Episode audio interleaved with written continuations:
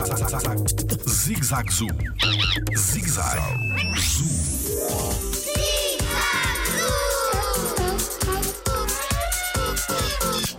Como é que os golfinhos dormem e respiram ao mesmo tempo? Olá, eu sou o Tiago Carrilho e sou biólogo no Jardim Zoológico. Os golfinhos, para respirarem, eles têm que normalmente vir à superfície para conseguirem respirar com o seu espiráculo, que é aquele orifício que eles têm nas costas.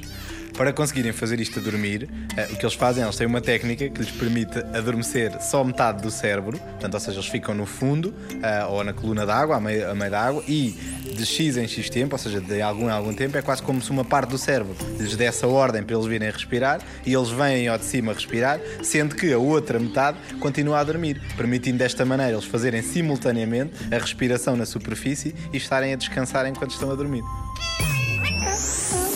Jardim Zoológico. Pela proteção da vida animal.